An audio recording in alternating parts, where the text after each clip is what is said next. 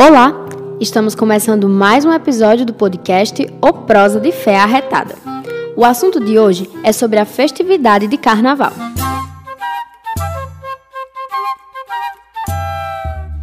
O Carnaval é uma festa do cristianismo ocidental, podendo ser festejada entre fevereiro e março, ocorrendo sempre antes do período da Quaresma, que é um tempo de preparação para a Semana Santa. No Brasil, essa festa iniciou por volta do século XVII com influência de países europeus como Portugal, França e Itália, onde pessoas saíam em desfiles nas ruas das cidades usando máscaras e fantasias.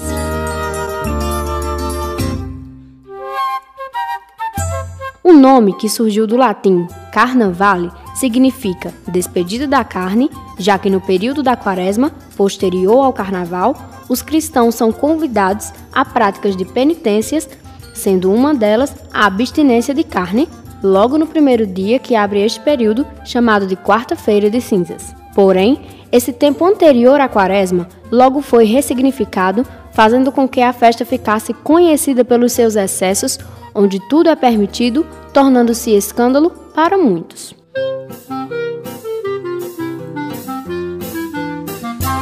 Mas afinal, é pecado brincar carnaval?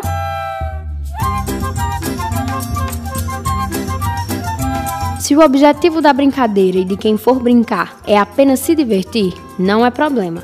Jesus Cristo alertou para o risco que correm as pessoas que se julgam melhores do que outras porque cumprem rituais religiosos.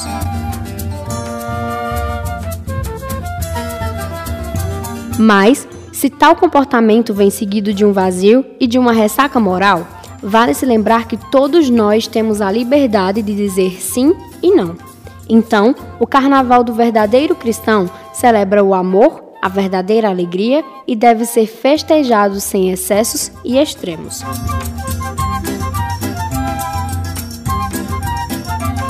O carnaval deve ser também tempo de análise de tudo aquilo que nos tira a paz e nos afasta da presença de Deus, fazendo uma preparação para a quaresma.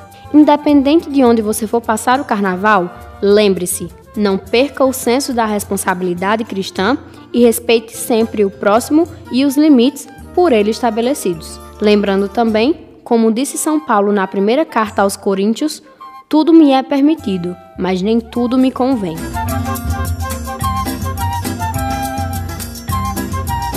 Este foi mais um episódio do podcast O Prosa de Fé Arretada. Segue a gente nas redes sociais. Estamos no Instagram e no Facebook como Mãe das Dores Juazeiro e no Twitter como arroba Mãe das Dores Juaz. Se inscreve no nosso canal e ativa as notificações. Lá você vai ter acesso a todos os programas da TV Web Mãe das Dores. É só procurar por youtube.com barra Mãe das Dores Juazeiro e acesse nosso novo site www.mãedasdoresjuazeiro.com. Eu sou Thaís Cândido, estagiária do setor de comunicação da Basílica Santuário Nossa Senhora das Dores. Ficha técnica: produção Marcos Aurélio. Ilustração Lucas Henrique Alves. Supervisão jornalista Patrícia Silva.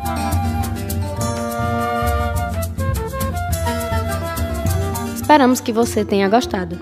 Até o próximo.